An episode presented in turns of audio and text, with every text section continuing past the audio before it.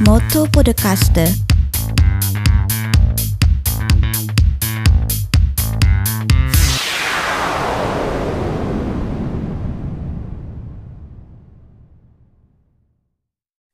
Radio Aisuru Minasan, konnichiwa, la King Roberto des Motto Podcast ni Yokoso. Buongiorno e buonasera a tutti carissimi amici del Motto Podcast. Io sono Roberto Lachin e sono anche molto molto emozionato perché oggi è con me una persona che si occupa di fare molte molte interviste, molte più di me devo dire. È veramente brava, ha una voce molto bella ho l'onore di intervistare Chiara Maria Gargioli di Slash Radio Web. Ciao Chiara! Ciao Roberto, l'onore è tutto mio, grazie, grazie per avermi offerto questa possibilità. Beh, tu mi hai già intervistato almeno una o due volte e quindi mi sembra giusto ricambiare. Adesso che ho un podcast, eri una delle Te ne persone... approfitti, sì. ti vendichi. era, era una delle persone che mancava alla mia collezione di intervistati. Bene, bene, vediamo se sono in grado di soddisfare la tua curiosità e quella degli ascoltatori. Credo proprio di sì. In effetti ti chiederei subito a bruciapelo di, di fare una tua piccola e breve presentazione. Beh, allora, come dice giustamente Roberto, come mi ha presentato Roberto, mi occupo dal 2016 di Slash Radio Web, la radio dell'Unione Italiana dei Ciechi e degli Ipovedenti, e, um, una radio insomma che si occupa di mh, presentare un po' come fa Motto eh, al mondo eh, quelle che sono le realtà, quella che è la realtà delle persone non vedenti o ipovedenti, naturalmente con, ehm, coinvolgendo anche persone che questo problema eh, non lo hanno e quindi facendo informazione dalla mattina con delle rubriche, con la rassegna stampa e degli approfondimenti sui temi più salienti di attualità, di cronaca, di politica estera, piuttosto che di spettacolo e di eventi e poi nel pomeriggio affrontiamo sia temi associativi perché comunque è la radio dell'Unione Italiana Ciechi Povedenti e quindi ci rivolgiamo per la maggior parte ai nostri soci, ai soci dell'Unione e quindi parliamo anche di quelle che sono le scelte mh, interne che vengono, che vengono fatte eh, da, dalle assemblee a, eh, alle sedi territoriali, alle iniziative delle varie sedi e poi abbiamo tantissimi ospiti esterni che siano del mondo dello spettacolo, molto del mondo della, ehm, della narrativa, della letteratura perché siamo anche collegati al libro parlato e questo diciamo è quello che faccio negli ultimi tempi. Poi sono una giornalista professionista, quindi insieme mi occupo e mi sono occupata di tanti altri temi. Ho iniziato la mia carriera giornalistica partendo da temi di tipo sportivo e dopodiché sono approdata alla 7 ehm, con il programma di, di Gad Lerner, l'infedele, quindi parlando invece di tematiche di tipo politico. E negli ultimi tempi anche diciamo complice il fatto che conosco l'ambiente essendo figlia di chef, sorella sommelier, eh, sorella di un'altra chef, insomma conoscendo molto bene il mondo del food, eh, mi occupo, mi sono occupata anche molto di, di cibo, di food, di ristorazione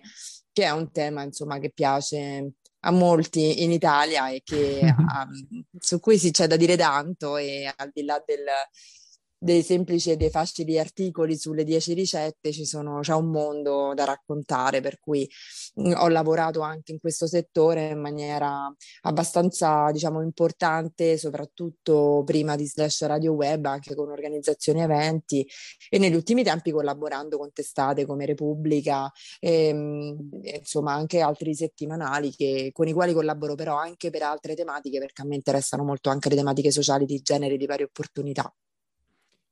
Complimenti Chiara, potresti scrivere dei libri tu per tutto quello che fai, tutti i temi che affronti e veramente... Chissà, quello manca, non è detto che non accada presto, me lo auguro. Potrebbe essere.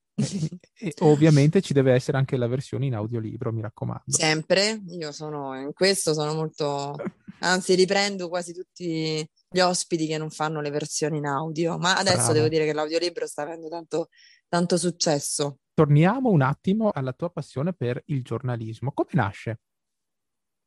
Io, mm, la mia passione è soprattutto legata alla scrittura, è un modo, è una forma di espressione e di appagamento della mia curiosità che ho da sempre, da quando sono bambina. non ho mai avuto dubbi su questo, tanto che insomma da quando sono piccola ho sempre detto che avrei fatto la scrittrice, poi negli anni naturalmente la, la passione per la scrittura si è declinata in, tante, in tanti modi, una di questi è il giornalismo e insomma i campi di applicazione poi sono quelli legati alle passioni, trovo che sia come qualcuno più importante di me ha detto, sempre meglio che lavorare. Fare il giornalista è un, un, un lavoro per, per, modo di dire per chi, per chi lo fa con passione e quindi è, è qualcosa che senz'altro mi, mi, diverte e soprattutto appaga tanta, tanta, la tanta curiosità che ho io nei, nei, nei vari settori. Quindi non ho mai avuto dubbi, diciamo, ce l'ho sempre avuta, ecco, e ho sempre voluto fare questo mestiere ti posso capire benissimo perché nel mio piccolo, nella mia piccola nicchia di, di podcaster mi diverto tantissimo a intervistare le persone. però, però, tu eh, adesso lavori per Slash Radio Web, che quindi è la radio dell'Unione Italiana Cechi, per quanto tu abbia anche degli ospiti, eh, dico tra virgolette normali, perché per me non ci sono differenze, comunque ti rapporti anche con molti non vedenti, ipovedenti. Ci sono mh, delle diversità in questo? Guarda, allora, la radio ha di bello che, che ti devi rivolgere mh, mm, così ad un pubblico che paradossalmente potrebbe essere anche tutto cieco, no? Perché è lo strumento forse che nessuno vede e questo lo diciamo, lo diciamo sempre, quindi quando tu parli in radio in realtà sono tutti ciechi quelli che ti ascoltano, quindi in questo siamo certo. agevolati. L'unica differenza che ti posso dire, eh, ed è nostra però, nostra degli speaker, dei giornalisti, non, quindi dei comunicatori, non certo di chi ci ascolta, è eh, nel, mm, nel, ricordare a volte di non dare per scontate alcune, alcune cose eh, di cui si parla, eh, nel senso che può capitare o è capitato che magari le prime volte, mh, mm, non so, mh, mm, si, si, fa riferimento ad una immagine che magari in quel momento scorre eh, sulla diretta Facebook dove, dove si va in onda anche in video senza starla troppo a descrivere oppure appunto dando per scontato che qualcuno la possa comunque vedere, quindi non ci sia bisogno di stare a, a descriverla. Ecco, quella forse potrebbe essere stata l'unica cosa, anche legata al mondo proprio della programmazione, più che altro dei, pod, dei post, dei podcast, quella della descrizione nella didascalia certo. delle immagini, che di solito avviene in maniera automatica perché ricordiamo a chi eh, purtroppo spesso non, non conosce anche eh, i rimedi tecnologici attuali rendono ancora meno distante le persone non vedenti rispetto a quelle vedenti, perché in effetti la tecnologia anche per quello che riguarda i social um, aiuta molto perché racconta anche quali sono i contenuti delle immagini, però eh, spesso non lo fa in maniera approfondita, lo fa in, in modo generico, no? E allora se uno vuole, vuole fare eh, qualcosa, diciamo, sta, sta, parlando di un argomento, lo deve fare in maniera, in maniera più approfondita, più adatta, più giusta per tutto il certo. pubblico che, che ci segue allora lì, eh, ecco, sulle descrizioni bisogna essere un po' più accurati, però per il resto assolutamente non, veramente la radio è uno strumento molto democratico e che, che abbatte qualsiasi barriera. Invece tra le persone non vedenti, ipovedenti che hai intervistato, o comunque tra le varie esperienze che hai avuto modo dal 2016 in poi eh, di affrontare, ce n'è una o due che ti ricordi in maniera significativa? di interviste su Slash Radio Web ne abbiamo fatte tante e, e, devo dire che quella che mi è rimasta più, più a cuore mh, mm, non è una persona non vedente, ma è, è, è un sopravvissuto ai campi di concentramento, che, eh, perché appunto due anni oh. fa ho avuto la fortuna di andare ehm, di andare proprio nel, a, a, compiere insieme al Ministero della Pubblica Istruzione questo viaggio eh, della memoria, si chiama, dove vanno le scuole.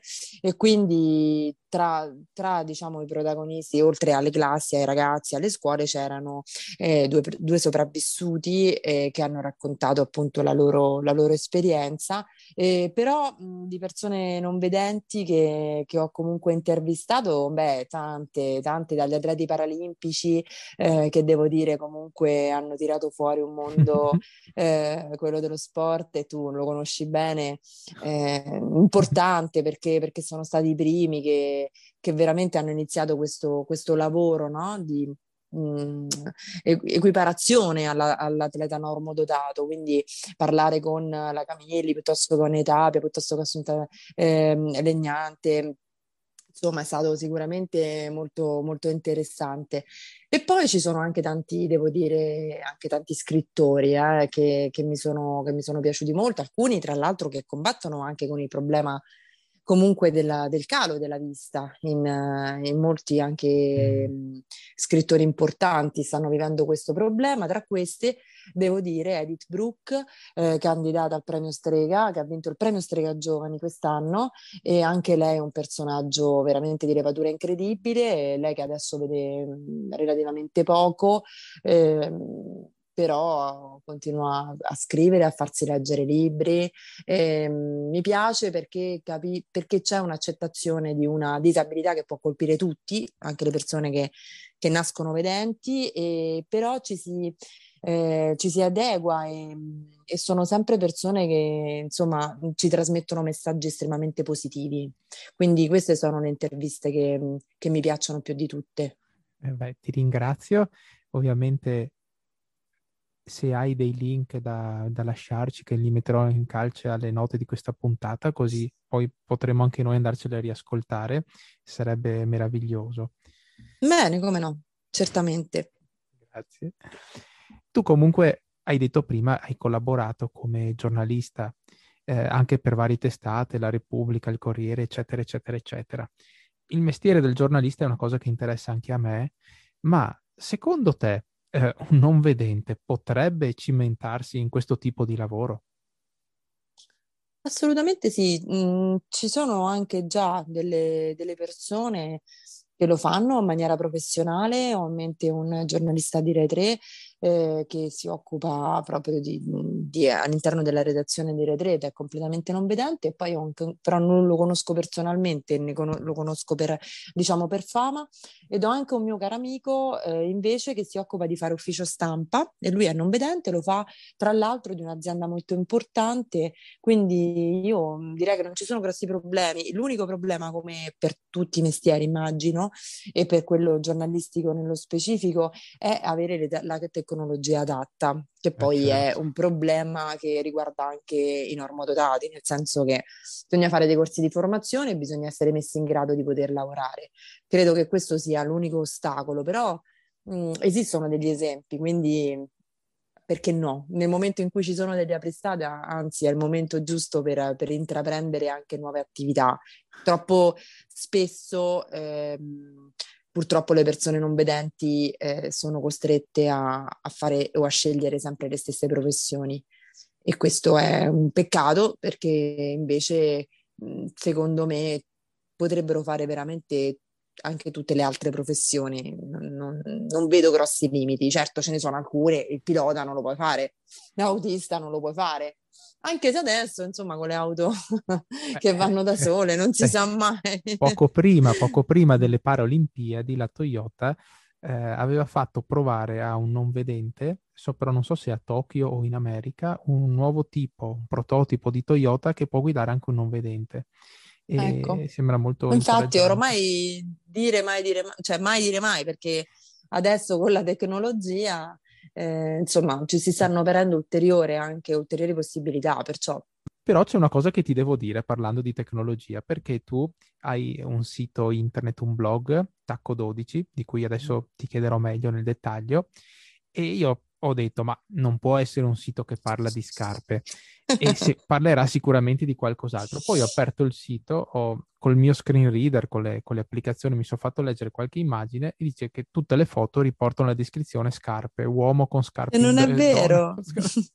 no, Questa è una cosa che veramente mm, sono contenta di sapere così per capire il motivo, poi andrò a, a, spulciare. No, in realtà poi ogni articolo è corredato dalla foto relativa, quindi mm. eh, se parlo di, di, food, come mi è capitato di fare tante volte, perché appunto anche di, di, di food mi occupo, c'è, mm, c'è una, una, foto di un ristorante piuttosto che una foto di un piatto. Le oh, scarpe... Wow le scarpe ci possono essere senz'altro perché sono una delle mie passioni, però eh, no, non è un blog che riguarda di scarpe. Il sottotitolo è eh, La vita da cui mette le vertigini e, e tacco 12 centimetri sta per, cioè cm, sta per centimetri, ma sta anche per Chiara Maria, che è il mio nome. Mamma e, mia. E io l'ho voluto fare mh, semplicemente perché troppo spesso ci sono dei preconcetti no? sugli argomenti che una donna può affrontare, su quello che può scrivere, su, sul fatto che perché ami magari eh, le scarpe essere femminile, non possa essere una persona eh, invece con una testa eh, pensante, invece era, era, proprio quello l'intento, cioè quello di, di creare dei contenuti che parlassero ehm, di tanti temi che sono quelli che mi piacciono, quindi del, cibo, degli eventi, di cinema, di sport. Eh, nasce, nasce come, come, portare anche il mio diario della tifosa, di cui vi dicevo appunto sono, ehm, mi sono occupata di sport e quindi c'era questo diario della tifosa che andava prima su un'altra, su un'altra radio che si occupava proprio di parlare de, di calcio. Però insomma parlo un po' di tutto. Devo dire la verità, non, non è molto aggiornato negli ultimi tempi perché non ho troppo tempo per poterlo fare. Però, miliardi di insomma, cose, ci credo bene. eh, purtroppo se, se, ho un po' di tempo libero lo devo dedicare alle collaborazioni, quindi diventa un po' complicato aggiornare anche il sito, però eh. lo aggiornerò, un giorno lo, lo, aggiornerò e lo renderò anche più, diciamo, a passo con i tempi. Però è, no, è no. un blog che è nato tantissimi anni fa, veramente tanti, proprio per questa passione che ho io di scrivere e per la voglia, a volte, sai, quando fai un mestiere non sempre ti capita di parlare degli argomenti che ti interessano e quindi per non lasciarli andare via e per, per poter dare dei consigli anche di altro tipo a chi, a chi mi segue, a chi mi ascolta, ho, ho, creato questo blog, ecco, che è un po' Guarda, raccoglitore dei miei interessi. Io credo che sia un'idea fantastica anche parlare eh, del mondo femminile nel lavoro o nelle varie esperienze della vita. Tu mi ricordi molto eh, la mia amica giornalista Daniela De Rosa, che anche mm. lei collabora per la Repubblica, anche lei ha un suo podcast, ha una sua rivista poi e pensa che c'è un podcast che parla di viaggio solo per donne, cioè si chiama La viaggiatrice femminista. Bello, interessante. Molto interessante. Sì. A dire di sì, eh. Sì. Bene, bene. Eh sì, noi giornalisti siamo un po' così, abbiamo tante cose in testa, a volte le facciamo, a volte le iniziamo, eh, ci vuole pure tempo, poi siamo sempre donne, quindi poi c'è tutta la parte extra lavoro che anche ci, ci occupa molto tempo, però cerchiamo di farci entrare tutti perché abbiamo i superpoteri. Sì, lo so, lo so, è vero. Ma a proposito di Tacco 12 e della tua passione per la cucina, lo sai vero che una famosa atleta olimpica italiana ha un ristorante che si chiama Tacco 12? Eh sì, Federica Pellegrini che ha una grandissima passione anche per, ta- per il tacco 12 però, eh, devo eh, dire, sì. la, la, Pellegrini è appassionata di scarpe, sì lo so, lo so, è un bar forse, è un ristorante. Eh, bar-ristorante ed è bar abbastanza vicino sì, a casa mia peraltro. Sì, sapevo, infatti, infatti mi ha rubato il nome, non no, lo volevo dire, vero, però vabbè, hai detto tu. Qui si parla anche di cultura giapponese e visto la tua passione per la cucina, eh, vorrei chiederti se hai mai mangiato giapponese. Sì, sì, sì.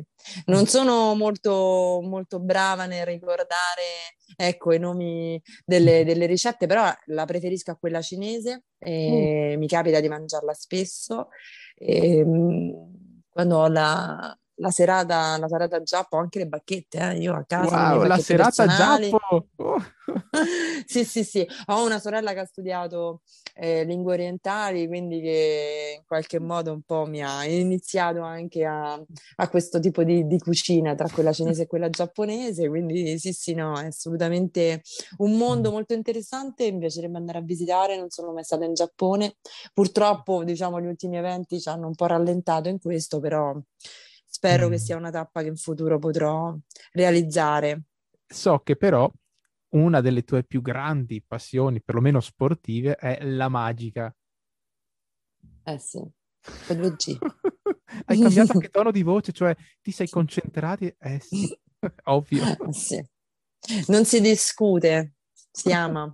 Eh, purtroppo ci si nasce, e, cioè ci si nasce, ci si diventa perché avendo un papà molto, molto, molto tifoso, eh, mm. non è che hai molta scelta, eh, nel senso che io questa cosa la racconto sempre.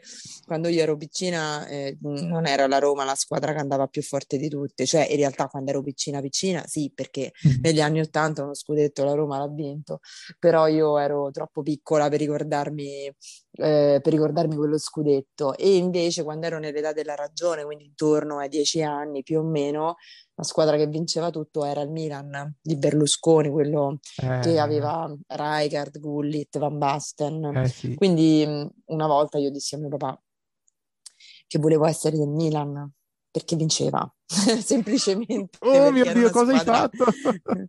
eh, sì, infatti mio padre, con tono molto calmo, mi ha detto è per quello che papà sta preparando le carte per mandarti in collegio e quindi io a quel punto capisci bene, Roberto, che non ho avuto una grande, così come dire, scelta. Io naturalmente a quel punto ho realizzato quello che mi ha detto mio papà. Io ho detto: No, ma io stavo scherzando. No, no, ma io no, io no, tipo Roma. E quindi così mi ha rovinato. Io lo dico sempre: sono passati ormai 30 anni, 35 anni, e ti continuo a dire perché io avevo già capito tutto mi sarei tolta tante soddisfazioni dal punto di vista sportivo, invece tu mi hai fatto soffrire così dietro a una squadra che per carità quando vince è la cosa più bella del mondo, però passano sempre troppi anni tra un trofeo però, ed un altro. Eh, sai invece cosa mi ha sempre detto mio papà a proposito della Roma? Cosa? Che, che ci ha Dimmi. simpaticamente rubato il primo scudetto della nostra squadra che è il Venezia. Eh, Negli anni 40. Eh, sì. eh, lì c'era il Venezia che era per molta è tornato parte... il Venezia eh, quest'anno. Eh sì, ma mi sa che forse potrebbe anche ritornare giù. ah, Però... dai, dai. Eh, vedi, ah, non lo sapevo questa cosa perché insomma sì, seguo, seguo, la Roma, so degli scudetti e tutto, addirittura che negli anni 40 se lo contendesse col Venezia sinceramente mi sfuggiva. Eh, mm. Il Venezia era veramente forte, eh, infatti poi non so se l'anno prima o l'anno dopo vinse la Coppa Italia, ma eh, quell'anno lì dove lo scudetto se lo contendeva con la Roma, però poi nessuna delle due aveva mai vinto uno scudetto e, e, poi lo vinse la Roma, ecco, diciamo così. poi sai, tra tifosi si dicono altre cose, però noi qui eh, non le diciamo. Eh, no, no, lo so cosa si dice di quello scudetto della Roma, lo, di- lo dicono in tanti. Non c'ero, non posso... Io non ho visto niente. Io non so, non so e non approvo. Se fosse così, comunque sappiate che non approvo assolutamente. Bene, bene. se, è, se, è, se, è, vero quello che si dice, comunque va bene. Mm. Erano anni particolari, eh, diciamo, ma, mettiamola così. Ma mettiamo una pietra alle spalle di questa vicenda perché in realtà io ti volevo parlare di sport per un'altra questione legata ovviamente ai non vedenti. In Inghilterra, forse anche in Francia qualcosina lo stanno già facendo da anni, le radiocronache per i non vedenti delle partite di calcio. In Turchia c'è un signore tifoso del Fenerbahce che offre la sua voce a tutti i non vedenti e racconta la partita in diretta eh, con scene eh, dagli spalti, la coreografia degli stadi, i gesti che fanno gli allenatori e i giocatori, un po' di tutto, tutto quello che avviene dentro e fuori dallo stadio durante la partita. In Italia ancora no, anche se qualcosina eh, si sta affacciando adesso con la squadra del Milan. Cosa esatto, Milan, Milan e Inter, anche qualche altra squadra eh, ha fatto qualcosa del genere. Confrontandomi con molti non vedenti tifosi di calcio, a volte noi non, non ascoltiamo neanche la partita alla radio, preferiamo abbonarci alle, alle, partite in streaming perché seppure sono in formato video, le descrizioni fatte a voce dai telecronisti sono migliori perché eh, ci raccontano molte più informazioni della partita. Beh, la radiocronaca senz'altro è un mestiere che deve essere fatto da professionisti e non è qualcosa di semplice. E, ehm, tu sai che su Slash Radio Web io non sono solo in redazione, c'era Gian Antonio, mi fa piacere citarlo perché comunque insomma anche lui eh, si lavora e tra, oltre a lavorare a Slash Radio Web si occupa di radiocronache per la squadra opposta alla mia proprio, sempre squadra... Oddio, il Venezia? Diciamo, eh no, mm, magari il Venezia mi, mi avrebbe fatto più contenta, purtroppo, diciamo quelli che si definiscono cugini, ma cugini non ne abbiamo, della Oh, SS. Lazio e quindi lui fa, mm, fa le radiocronache di- della, della squadra per la radio.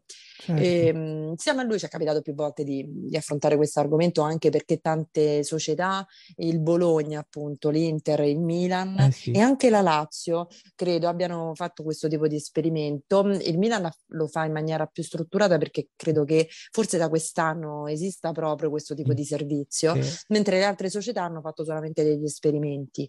Ehm, che io credo stanno in questo mondo da tempo e avendo capito che quanto è importante eh, proprio contestualizzare a- della situazione dello sport, ma non solo, perché penso anche alle audiodescrizioni al cinema, penso anche alle audiodescrizioni al teatro.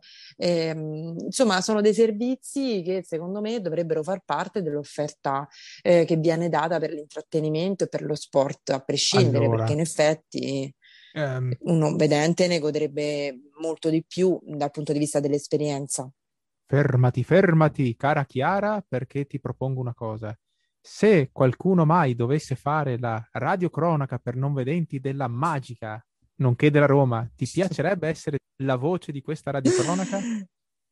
Potrebbe essere molto pericoloso, Roberto, perché quando io sono davanti alla televisione non sono proprio così candida, però lo farei volentieri. Do- dovrei, prov- dovrei fare, dovrei provare, fare un esperimento e capire se, se essere in grado o meno. Se lo fossi, lo farei con molto, eh, con molto, insomma, piacere, devo dire. Ma tu hai in mente uno dei gol più belli, almeno fino a qui, di questo campionato della Roma? Perché non provi a descrivercelo come se fossi tu, la telecronista?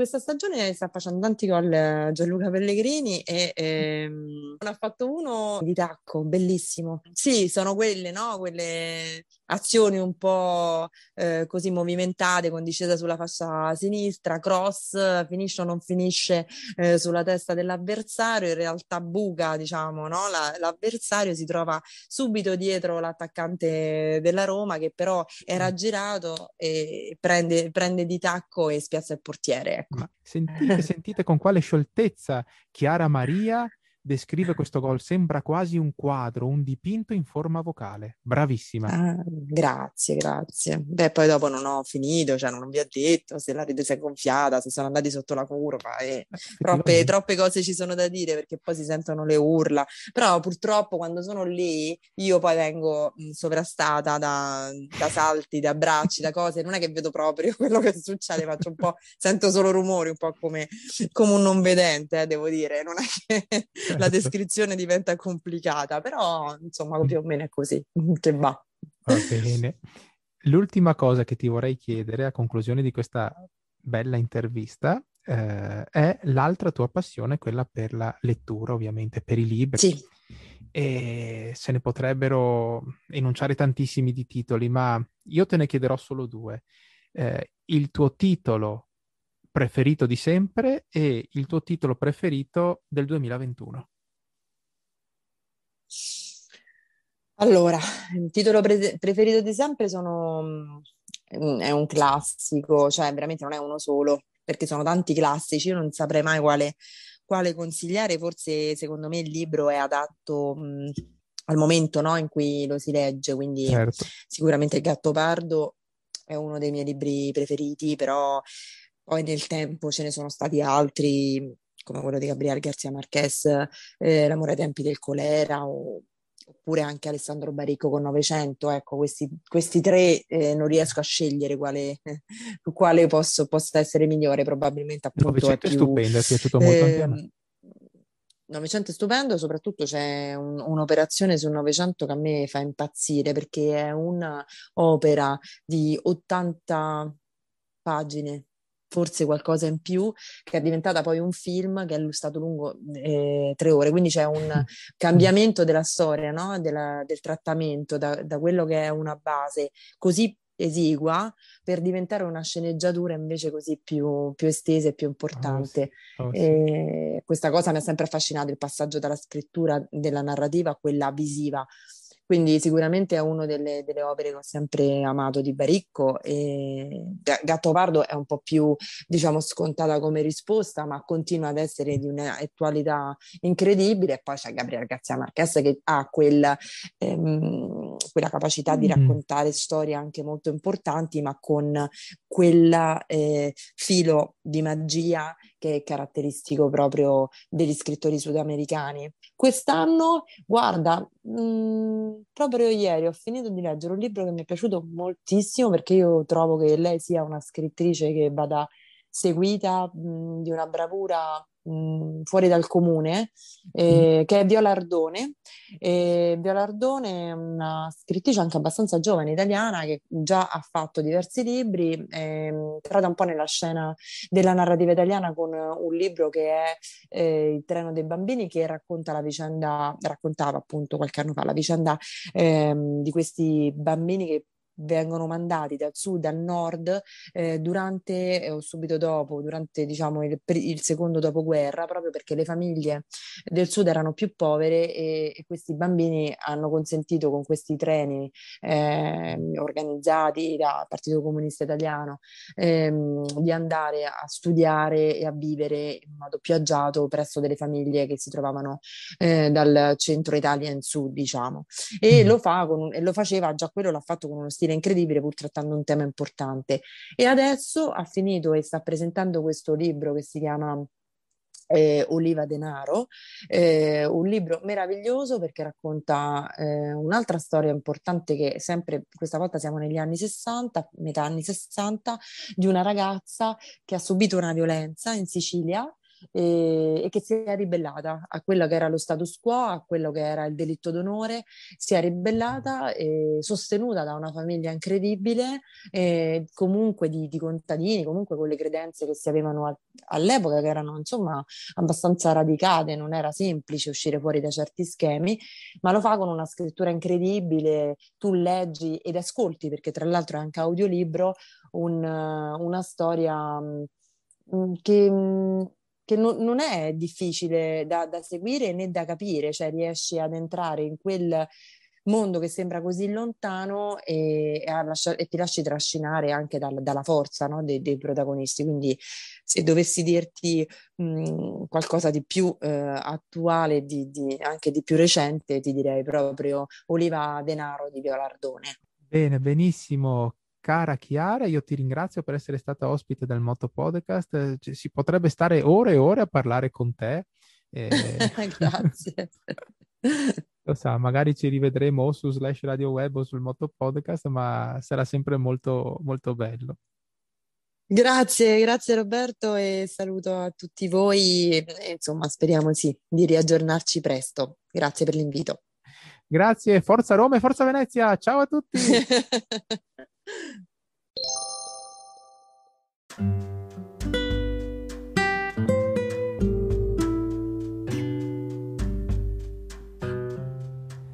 Se ti è piaciuta questa puntata e vorresti ascoltarne altre di simili, offri il tuo supporto alla trasmissione.